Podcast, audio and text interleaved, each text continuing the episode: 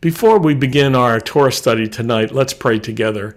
Baruch atah Adonai Eloheinu melech haolam asher kidshenu b'mitzvotav v'tzivanu la'asok b'divrei Torah. Blessed are you, Lord our God, King of the universe, who sanctifies us with his commands and commands us to engross ourselves in the words of Torah. Amen. We are now in the month of Elul on the Jewish calendar, the Hebrew lunar month, which precedes the high holidays, Rosh Hashanah and Yom Kippur, as well as Sukkot and Simchat Torah. Elul is a month of preparation for those holidays when we will stand before God and give an account for ourselves. It's traditionally a time of self examination and soul searching, as well as a time of peace seeking, seeking peace with God and with our fellow men and women. It's a time of honesty and humility before God and before one another. We examine ourselves in the light of the scriptures and in the light of our personal relationship with our merciful Heavenly Father. Remember, the very first lesson of Torah is that there is a God and He created us and the entire universe, as well as the world in which we live. And we're to draw close to Him and resist all things which could keep us away from God.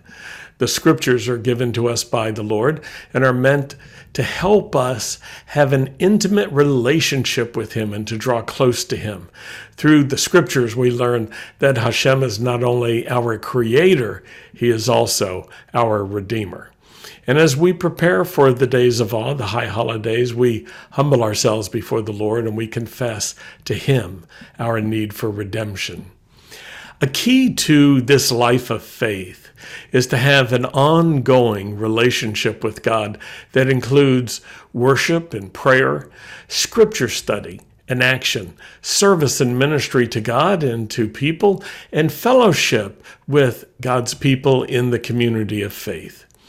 If we want to have true north for our spiritual and moral compass, we will draw close to the Lord and be devoted to the scriptures. In this week's Torah portion, we read about the important place that the scriptures were to have for Israel's kings. It's a great lesson for all of us. Deuteronomy chapter 17, verses 18 through 20.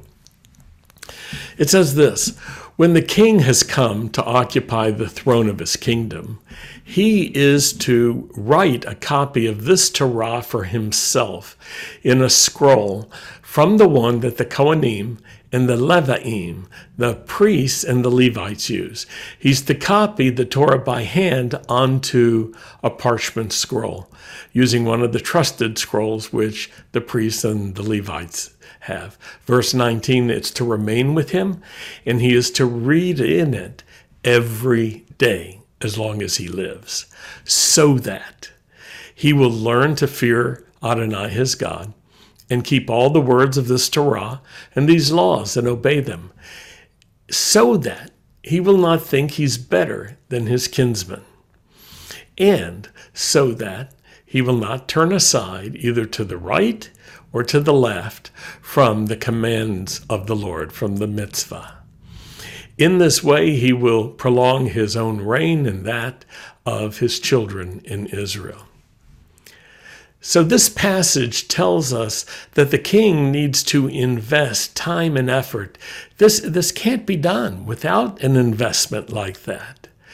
And it's important to have priorities that are well chosen, that focus on the important things and deliver us from the tyranny of the urgent and the unimportant. The king was to read from the scriptures every day, to develop the discipline, to develop the habit, to have patterns and routines that allowed him to spend time every day in the scriptures. And then this phrase, so that, appears three times in the passage. And so that speaks of purpose and causation. The first so that says, so that he will learn to fear the Lord because this is the beginning of wisdom. And so that he will learn to obey the Lord, keeping what is written in Torah, because we learn and we do. And then the next so that is also interesting. It says, so that the king will not think he's better than his kinsman. This habit of reading the word and developing humility before God and integrity before God also produces humility and helps us understand that each of us has equal standing before the Lord. And then the final so that is so that he will not turn aside to the right or to the left. He will continue to go straight ahead, or as the Hebrew says, yeshar. To be a noble person is to be yeshar, to be a straight person, not to go to the right or the left, to let our yes be yes, our no be no, to go in a straight way. And the scriptures equip us for this purpose. They equip us personally and individually, but they also equip us so that we can benefit other people and we can serve the Lord and other people effectively. That's what 2 Timothy chapter 3 verses 16 and 17 means when it says all scripture is God breathed and is useful for instruction, for conviction, for correction, and for training in righteousness, so that the men and women of God may be complete, fully equipped for every good work. So the scriptures have purpose and they equip us for good work, and they do so by instructing us, convicting us, correcting us, and training us so that we can be complete. And the idea is that without the scriptures, we would be incomplete and we wouldn't understand. We would not have the convictions in our spirits, in our understanding. We wouldn't be corrected, and we wouldn't be disciplined and trained in the righteousness of the Lord. Proverbs 15:23 tells us that a man has joy by the answer of his mouth and a word that's spoken in due season, how good it is. You see, the scriptures will equip us so that we can speak to other people in a way that will build them up and will also bring correction sometimes. This week's Haftorah from Isaiah proclaims that our prophetic call is to share good news with other people. Isaiah 52, verses 7 and 8 says this How beautiful or how lovely on the mountains are the feet of him who brings good news, proclaiming shalom, bringing good news of good things, announcing salvation, and saying to Zion, Your God is King.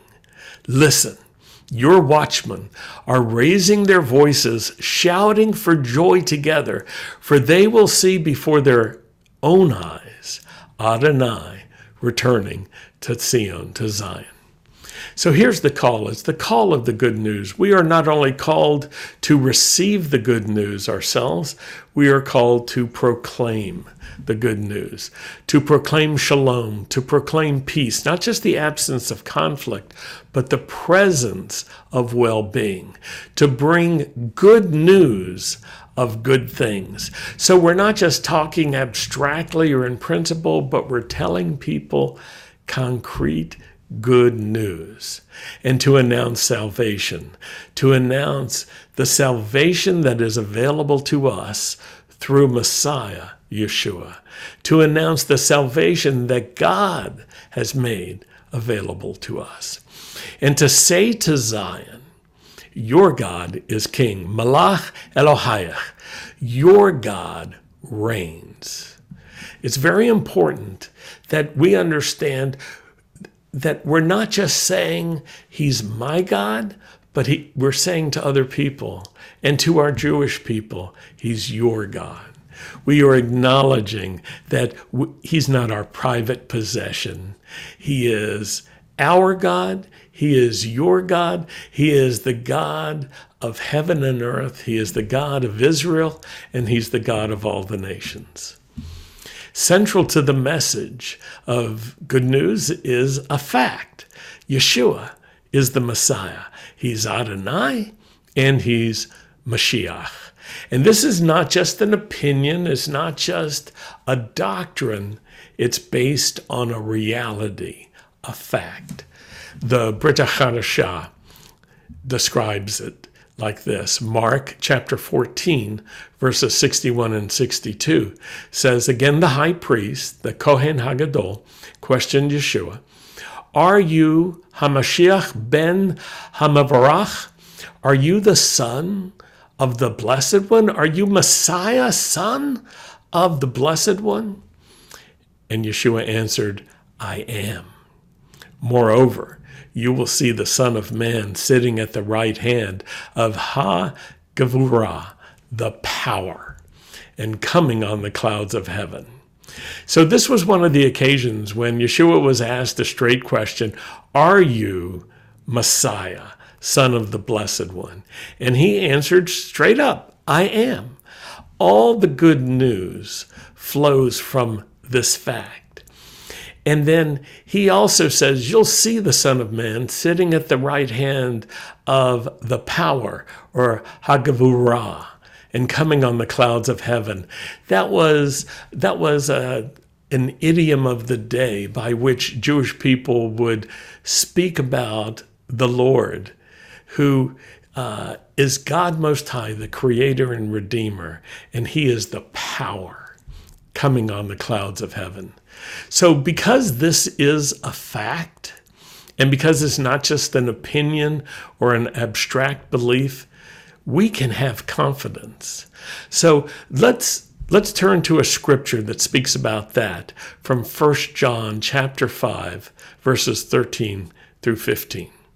These things I've written to you who believe in the name of the Son of God and when it says who believe in the name of the Son of God, it's, it's not just talking about belief as an idea, but trust and faithfulness, who are faithful to the Son of God. I write these things to you so that you may know for sure that you have eternal life. This is the confidence which we have before Him. That if we ask anything according to his will, he hears us. And if we know that he hears us in whatever we ask this way, we know that we have the requests that we have asked from him. So, this is a declaration that we can have real confidence and security with the Lord. How so? By fellowshipping with the Lord, by abiding in Him, by allowing His Word to abide in us, we can come to Him with confidence and we can pray according to His will and know that He hears us and that He will answer us. We can learn to pray according to the will of God. Not my will, but your will be done, Lord on earth as it is in heaven. We can learn to abide in Yeshua and to allow his word to abide in us that it can it can be in our hearts and in our minds. We can meditate on his word. We can mull over his word. We can contemplate it. We can ponder it. We can think about it. We can consider it. And when we are fully engaged with the Lord and with the Word of God, something changes inside of us and our desires are transformed and then conformed to the will of God. And that's why we can ask for what's in our heart, because we can ask for what the Lord has put in our heart, and we're asking according to His will not according to our will. And so we can pray according to his will, and we know for sure that he hears us. This is an idea that's also connected to what the psalmist wrote about in Psalm chapter 20, verses 4 and 5. May the Lord give you the desires of your heart and make all your plans succeed. May we shout for joy at your victory and raise a banner in the name of our God. May the Lord grant all your petitions. That resonates with what 1 John 5 is talking about. Isaiah 25, verse 9 speaks also about the confidence that we can have and the joy we can have in Messiah. In that day it will be said, Surely this is our God. We have waited for him, and he has saved us. This is the Lord for whom we have waited. Let us rejoice and be glad in his salvation.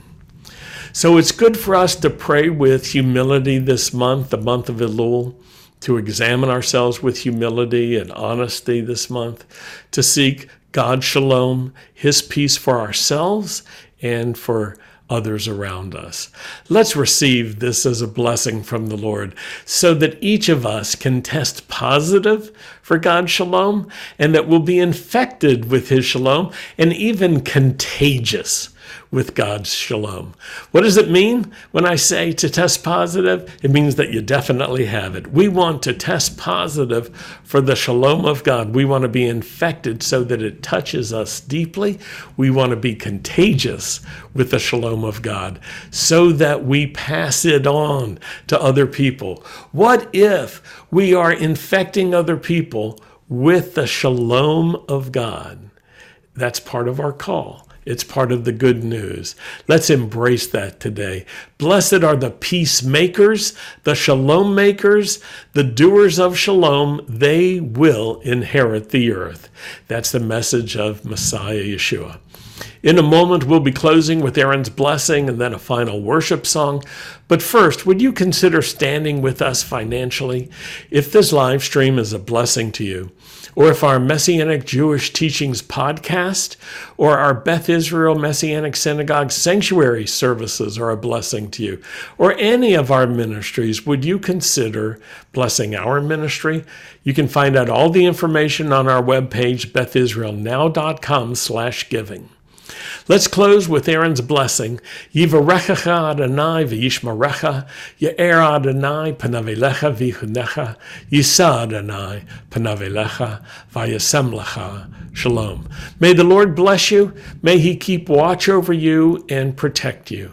May the Lord cause the light of his own face to brightly shine upon you and may the Lord be gracious to you. May the Lord lift up his face to you and give you his shalom, his peace, in the name of the Prince of Peace, Sar Shalom, Messiah Yeshua. And we all say, Amen.